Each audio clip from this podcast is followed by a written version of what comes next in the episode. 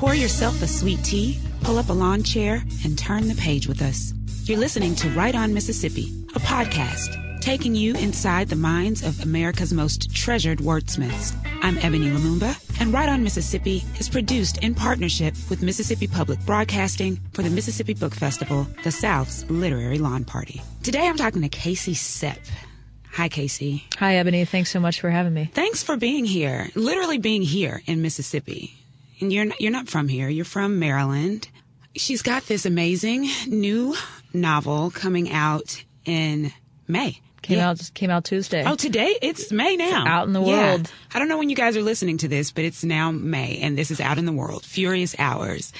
And so, what Casey has done is put together a book filled with gnarly facts and really intense realities about a lot of different people, but mostly Harper Lee who we all know from To Kill a Mockingbird.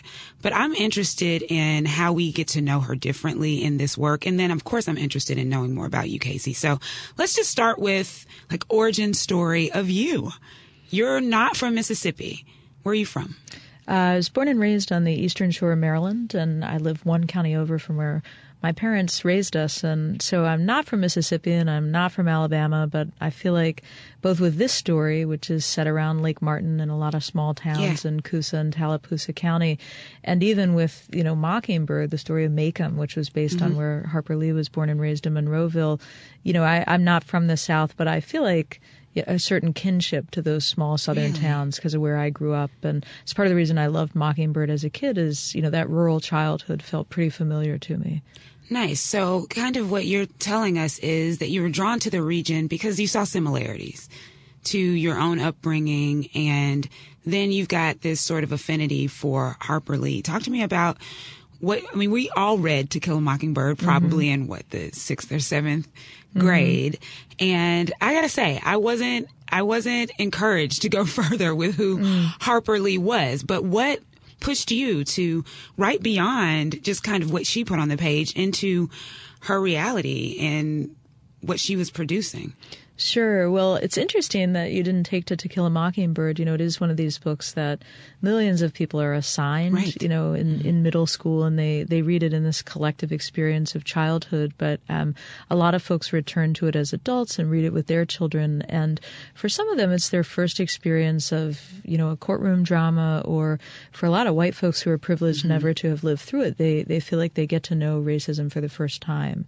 Um, so it certainly had an effect when it came out in 1960 but right. I imagine, you know, you're of a generation where there are other books we read as children to kind of experience those things and sure. process them. And, um, for me as a kid, though, I, I, think again it was not the kind of famous courtroom scene that appealed to me. It was mm-hmm. really this interesting triad of childhood. You know, a little girl named Scout, a tomboy, and I yeah. was a tomboy, and her brother Jem, and this friend of theirs, Dill, who comes to visit for the summer. So I was in it for those childhood scenes, and again, it felt like the small town life I was living with two sisters, and we got yeah. into adventures, and you know, we paraded around town and looked for wild things in the woods, and made a drama out mm-hmm. of anybody we didn't know, and you know, followed followed other people's scandalized business. people's exactly, exactly. So that that was what drew me to it, and I think that like a lot of people who'd loved that novel in 2015 when Go Set a Watchman was announced, I was mm-hmm. shocked because the one thing we all knew about Harper Lee yeah. was she's never going to publish another book, mm-hmm, mm-hmm. and then she up and announced she was publishing another book, and I mean people were floored.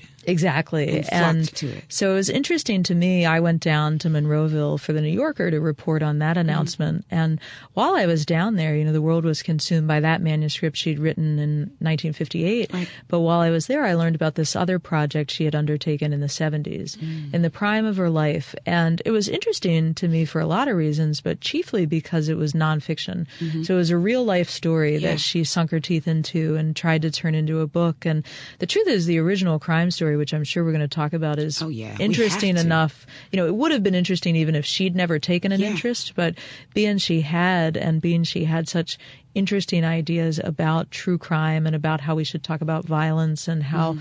courtroom drama should be reported and you know how we should get into characters like you know supposedly good lawyers and supposedly bad mm. ministers um, that was all interesting to me and and I wanted to know more about her life and in some ways you know, it was just a mystery I wanted to solve. Whatever happened to this other book that Harper Lee had tried to write?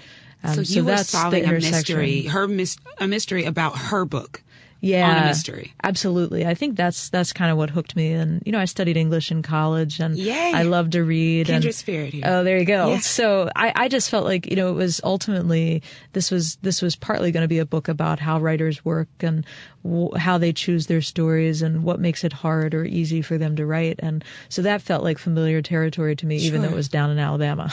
yeah, even though it was down in Alabama, and even though we're over in Mississippi, we still say down in Alabama. well, I gather. Oh, yeah, I mean that's a rivalry that's palpable. It's, a, it's almost a sibling rivalry. Yeah, like, we yeah. are obviously the same people, but yeah, know, we just got to push back against that.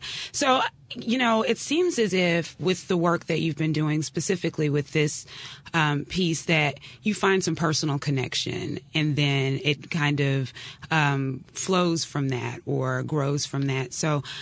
I know that you've got a background in theology, which I think is remarkably interesting.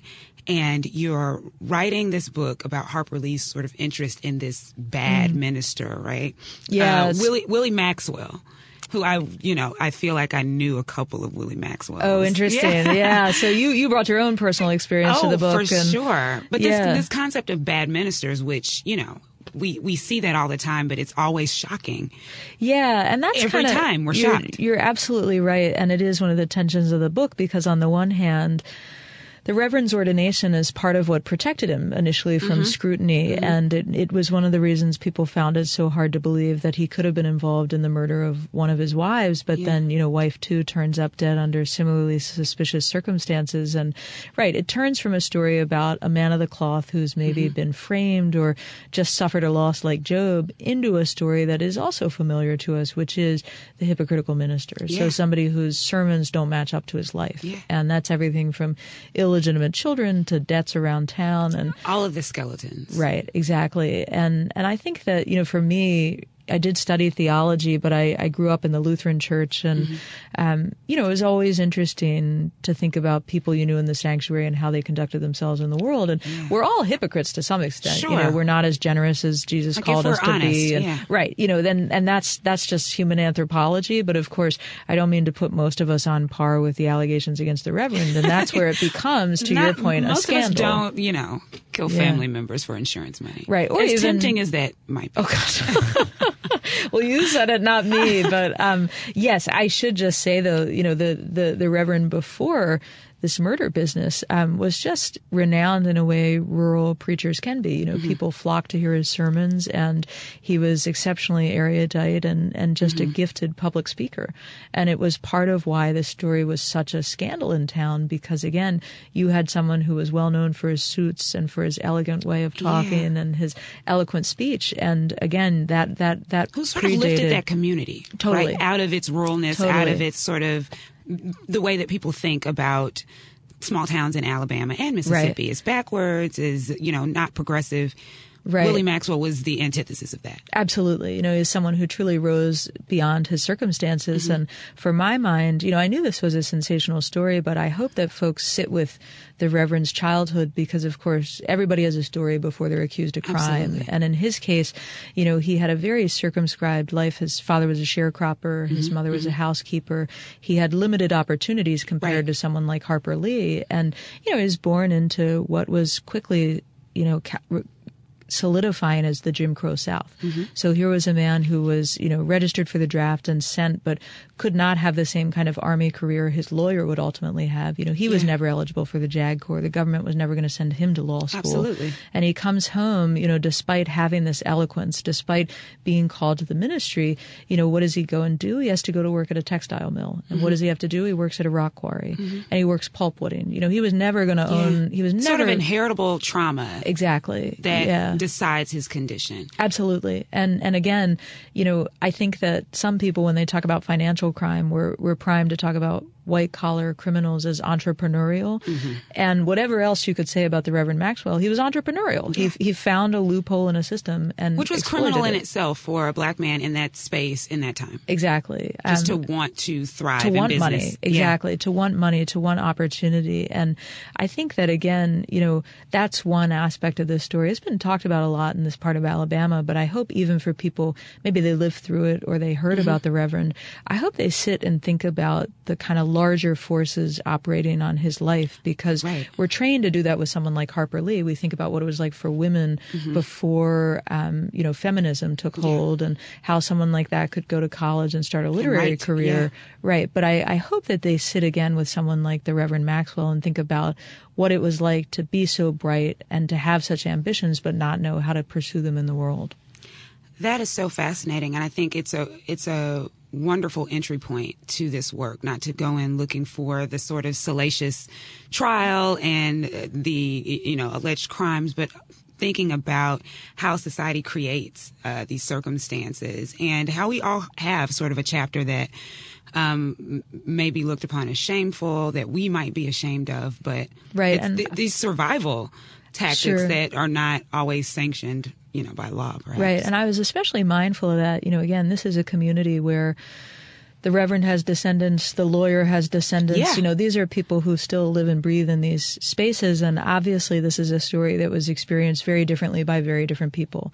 And nowhere is that more pronounced than in the trial of the vigilante, who, you Mm-hmm. know, some people thought was a hero. So the Reverend was gunned down at the funeral of his last Right. alleged victim. And, you know, some people just wanted to have a parade for the man who shot him. But of course, the Reverend had children, he had siblings. You know, there were Mm-hmm. and people. a whole community of parishioners, Right, and a who who still community of needed parishioners him as a figurehead to believe in. baptized or married or buried their we go. parents, and right, their faith was caught up in the As a- persona of a minister, Yeah. as is often the case. Yeah. So, yeah, I just think it's one of these things that, again, the, the kind of tabloid version is too simplistic. Mm-hmm. And and one of the things I hope the book does is treat everyone's story respectfully and thoughtfully, and that in, that includes the kind of serial killer at the heart of this. I love that. I mean, it sort of just says to me that we're acknowledging the humanity of people, and you know, because we may not agree with people's decisions or actions, doesn't make them any less human. Right. So Right. I think that that is a huge undertaking to to sort of try to get at in a small town in Alabama in this time period. I mean, I, don't I don't think that's those are conversations that we're even having today Sure. in a lot of cities, especially some southern cities. Yeah, and I think it's interesting. You know, a lot of people ask me questions about why Harper Lee couldn't write this book and what was hard for her. Yeah. And I think there's a really straightforward one that we don't sit with enough, which is she was a wh- white writer of privilege and she came to sit with some, you know, Kind of indigent black folks yeah. in Coosa County. And that's one of the poorest counties in Alabama. And I think she was a deeply uh, empathetic person, and she was good at listening and good at answering questions. But you know, she she had a real hurdle, and that that started with the kinds of lives she was trying to represent in the book. And I think that some were more accessible to her than others. And you know, that is that is everything from you know the life of a sharecropper in 1925 to the life of a black serviceman in the 1940s. Because even if you you know her brother served in the army, even if he had a brother in the army, his experience was different than the Reverend Maxwell's, 100%. or than Robert Burns, the Given vigilante, markers, yeah. exactly, who served in in Vietnam. So even those kind of small points of access are are fraught for her. And and I think you know if we take the life of the Reverend seriously, we got to take the experience of the writer seriously and think about you know some of these door knocks she did were you know into black homes she would never have visited if she weren't reporting on them. And the Yeah. same thing was true for me to some extent. I was gonna ask. some of these parts Yeah. of Alabama where you know you. Most of us, when we visit Alabama, maybe we stop in Selma. You know, maybe maybe Mm-hmm. Montgomery, yeah. maybe we go to Montgomery. Um, and we look at the kind of heroes of the civil rights Mm-hmm. movement, but we don't think about the kind of everyday lives um, that participated or, you know, marched behind the Reverend King, or even who didn't march at all because Yeah. they live in a town the movement passed by.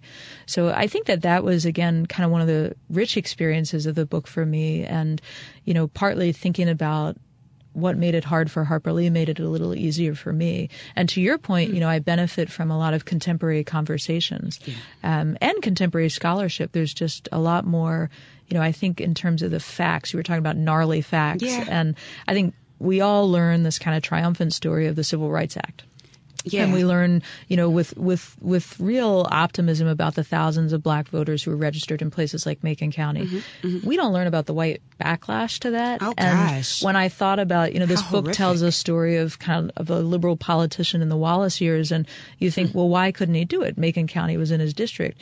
And then you realize, you know, white voter participation surged to 97% as a My gosh. backlash against black Oh, voter registration oh, yeah. at that time. Yeah. So it's again, I, I was shocked. You know, I started this book and I started it in 2015 and then was down in Alabama reporting during the um, Doug Jones election for Senate. Oh, okay. And you, you just have no idea how contemporary 60s and 70s Alabama felt to the conversations people were having then. My so it was very interesting. And um, I hope a part of the book that even if you're from Alabama or you're from the South, you can revisit your own history in, a, in an interesting way. I think so. I mean, that's certainly what I've found myself able to do. And it, it sounds to me like you're saying when Harper Lee was in the midst of gathering information, doing research, and pinning down this story, it just wasn't time to tell mm-hmm. the story that she may have wanted to tell.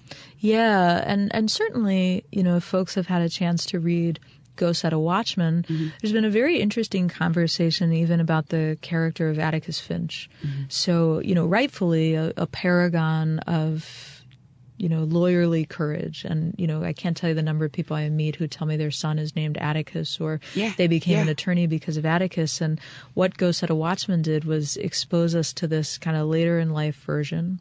Now it was a prequel, so she wrote it Mm-hmm. before, even though it aged the characters up. But, you know, he he's basically a Dixiecrat. And he's joined the White Citizens Council. And Hmm. Yeah. I think that, you know, the kind of knee jerk reaction folks had of, oh gosh, now he's racist, actually underestimates Harper Lee's kind of skill as a writer and sophisticated way of looking at political change. Because in fact, what she was trying to do was give a more nuanced view of kind of everyday racism and the systemic ways in which we all come to hold our beliefs.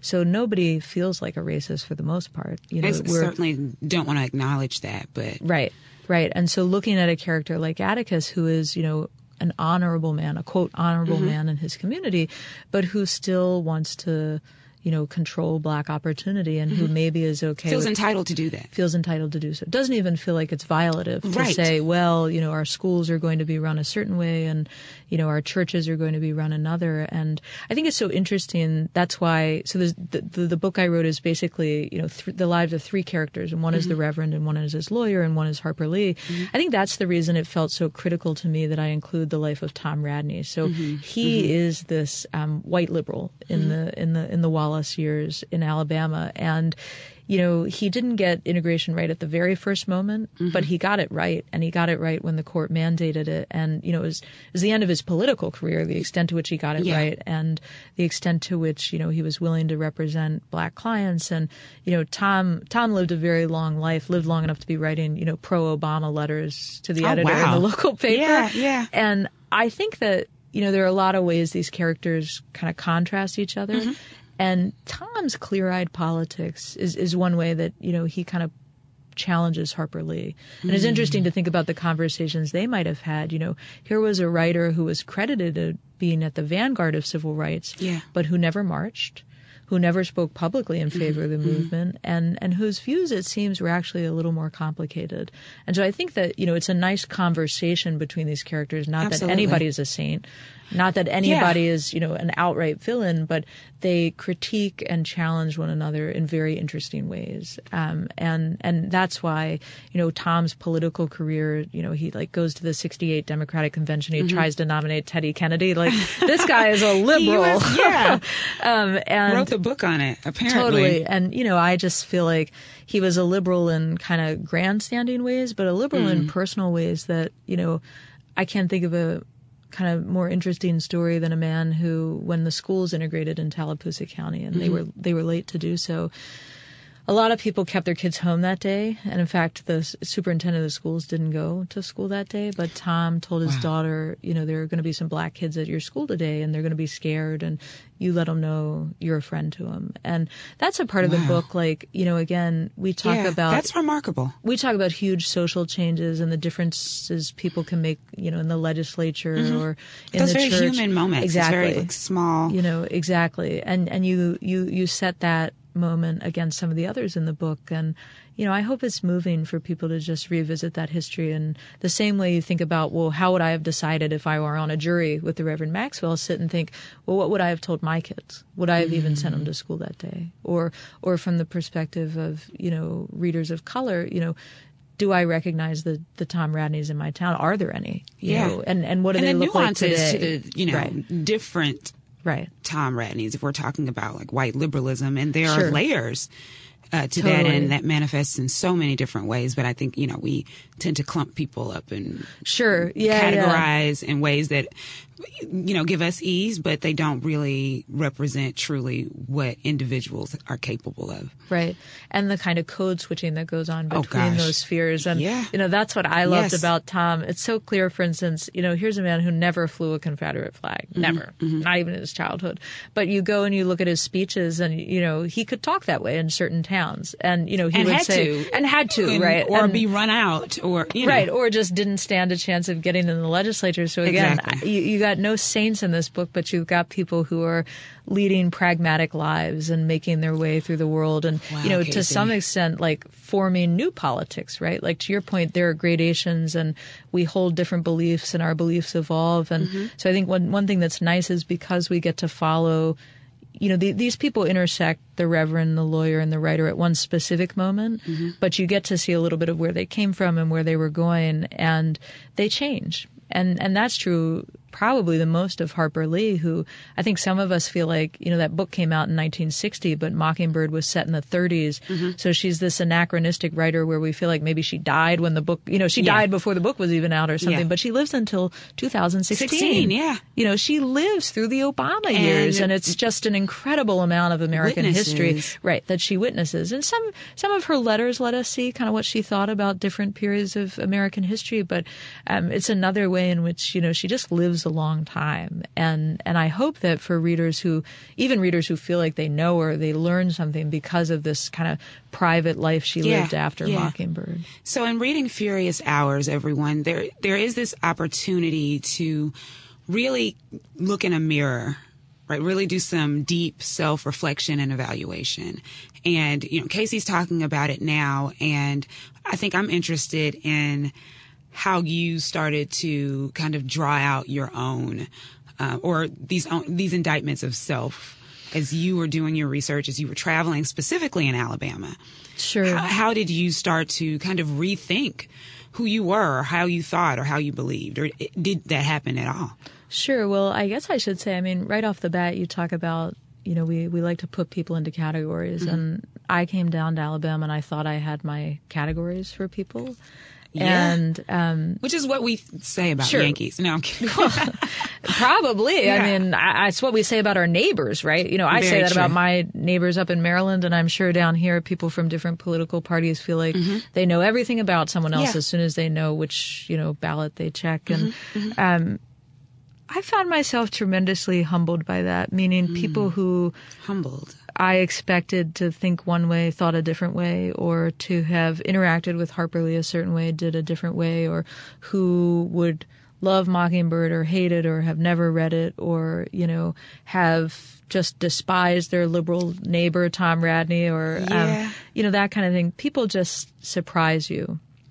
And I don't mean to suggest that it's all a pleasant surprise because Very there are certainly people who will let you in and pour you some tea and get to talking Mm-hmm. and then they tell you how they really feel about you when you say where you're from or what your private life is like or how much you have in common with somebody Yeah. else's politics. So it's not always a pleasant surprise, but Yeah, there's danger in, in yeah, but they're but as they surprise you, and you know I think there's a richness to how people form their political beliefs and their religious beliefs. I mean, again, I'm interested Yeah. in religion. I was so shocked. Um, one of my favorite sources for the book is a woman who found a letter from Harper Lee in an Encyclopedia Britannica that she bought at a thrift store in town. And Just like as a bookmark, the letter it was there? in by Harper's Ferry.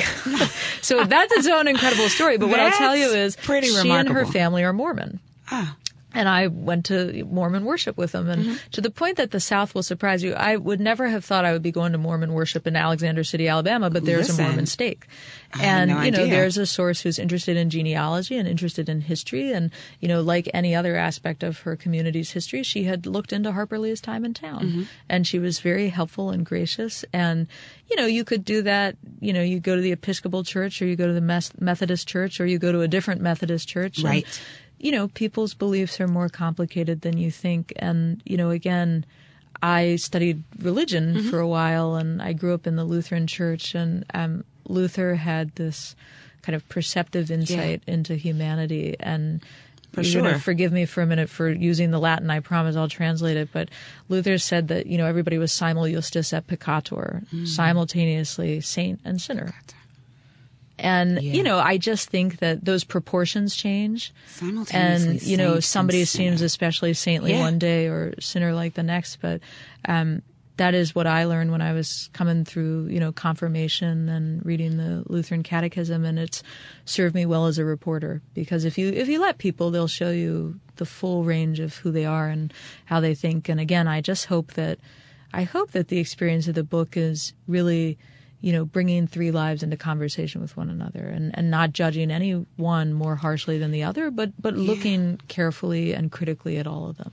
we do that, I mean, that's really a manual for how we could be looking at, you know, current state of politics and folks who are sort of making their legacy in our contemporary time. Like Sure. not giving anyone the benefit of being completely saintly or completely righteous or completely, you know, on the up and up that we've all got these sort of facets, if you Right. will, that Right. uh, or again, you know, our politics are a whole bushel of issues. And I think Yeah. that, you know, one of Tom Radney's most radical positions, he, he married a school teacher Mm-hmm. and he was pro public education. And, you know, you would have thought he was proposing like, you know, I, I, can't even begin to like, you know, building a colony on Mars, funding the right, public schools properly completely obscure. and that's an example of nowadays, you know, I think if we can get past a political label, we would all agree we want oh, well-funded Oh, public schools. Everyone wants And their actually- children well educated. Exactly. Everyone wants to be able to feed their families. Everyone right. wants to and be able so to. your knee-jerk reaction survive. to "I don't want taxes" is actually tempered by, "Well, I don't mind paying a little more to make sure my kids have." Yeah, you know, a good school, education. good textbooks, well-educated teacher, and so there's one where I hope you know, no matter which come in thinking about, you know, a lily bellied liberal like Tom Radney, you take a moment and think, well, what was he? What was he actually after? He was after equality. He was Mm-hmm. after opportunity. He was after making sure that Alabama was not the last in the nation, which I'm sure people in Oh, gosh. Mississippi wrestle Yeah. with that kind of Every talk day. and expectation. And you know, so again, whatever you think about who he was, or who a man like that is, or who a you know political talking head like that believes, just sit with a man who was really trying to do right by his community. Mm. Um, and that was, again, just the kind of patience I feel like this book taught me not to assume. I know what other people want or what they're motivated by.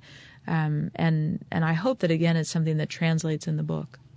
my gosh, within these, you know, within the the ends of this this book, there's so much opportunity to really be better humans. Sure. And well, I think that's why we study history, right? You know, th- this is a book Well, that I if nothing so. else is right. Yeah. But I know we don't always. You know, Yeah. again, one of the one of the things that surprised me was um, I didn't know much about Alabama history. Mm-hmm. I think you know I studied the civil rights movement in in high school and Sure. college, but I didn't know much about the Creek Wars. Yeah. And you talk about not learning from your history. You know, that was a period of violence and exploitation and relocation. Mm-hmm. And, um, you know, some would go so far as to say genocide. And Deep disenfranchisement. Right. Yeah. Dis- uh, sure. You know, at the kind of logistical level, ongoing disenfranchisement. And that was very interesting to think about the kind of archaeology of violence and exploitation.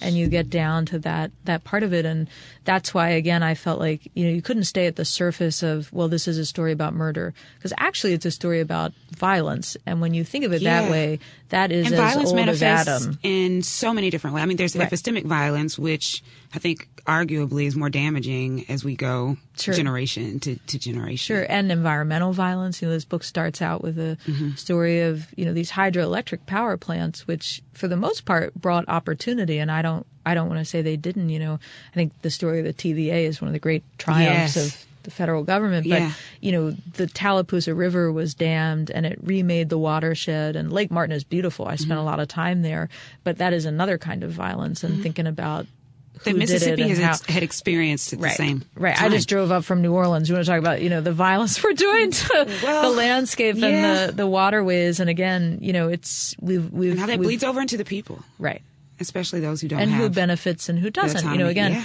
that power Exactly. plant, that dam on the Tallapoosa River, on the one hand, brought electricity, but some people made money off of it, and some Oh, people gosh, didn't. yes. Yeah. And some people got to And turn on their labor, lights. yeah. Right.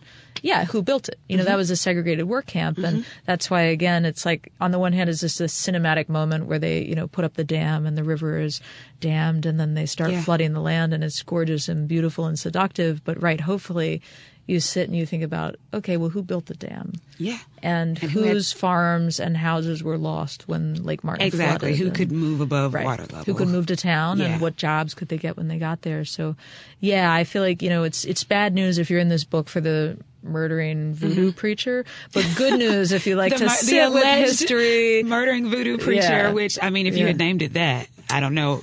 I don't, Different I audience, if so I hope right. I hope that you know people like to sit with their history Yeah. and you know their their We're name economics. this episode and- "Murdering Voodoo Preacher." By the way, Alleged. I like that you threw in the alleged, Yeah. which again, poor Harper Lee was, you know, skulking around town in the 1970s, and she was at one point apparently worried about an accomplice, and then she was worried about getting Oh, sued, gosh. and so again, you know, interestingly, the Reverend was never convicted of any crime. Right. He was he was tried for murder once, and they were going to try him again, but he was Mm-hmm. But acquitted, and you know prevailed in over a dozen civil cases. So a lot of juries agreed that he hadn't done anything and agreed that he deserved the life insurance he had. So even there, it's it's it's a more complicated case than the newspapers at the time would have you believe. It's beautifully complicated, which, you know, so is Alabama and and in similar ways Mississippi is as well. So I want this is your official invitation to be here in Mississippi more often. Oh gosh, well, I'd love to come back. Yeah, I Yeah, mean, no, come we're, we're we're talking about the kind of troubled waters, but I'm so excited Yeah. to go to the Eudora Welty House, and you know, I've read so much about Richard Wright's time here. The and- garden's going to be beautiful today.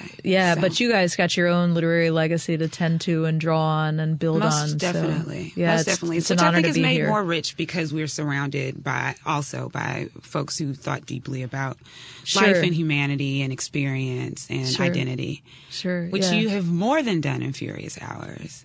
tried to. Yeah. We'll see. I think so. Hopefully, I folks mean, will read it and give it a shot, and then you know, I always welcome matters. feedback. So Yeah. yeah. but no, it's an honor to get to talk to you about it, and and I'm so grateful already for the folks who've just spent time thinking about this book and Yeah. the people in it.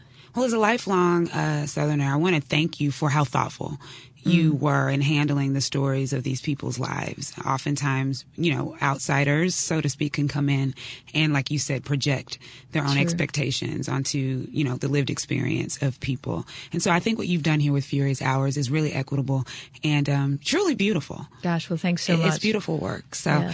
Casey, this has been a thrill. Totally. Thanks so Check much for having me. Check out Furious. Hours, and we hope to invite Casey back to our state. And maybe there's a voodoo, an alleged voodoo preacher here, or some other. I take stories of all kinds, so people should pass along stories, I not mean, just just the so not just the true crime ones. So you are you're a consummate sto- storyteller. So thank you for telling this story. thanks so much. We want to thank Casey Cep for joining us today. Be sure to visit your local bookstore to purchase her work and keep up with her online.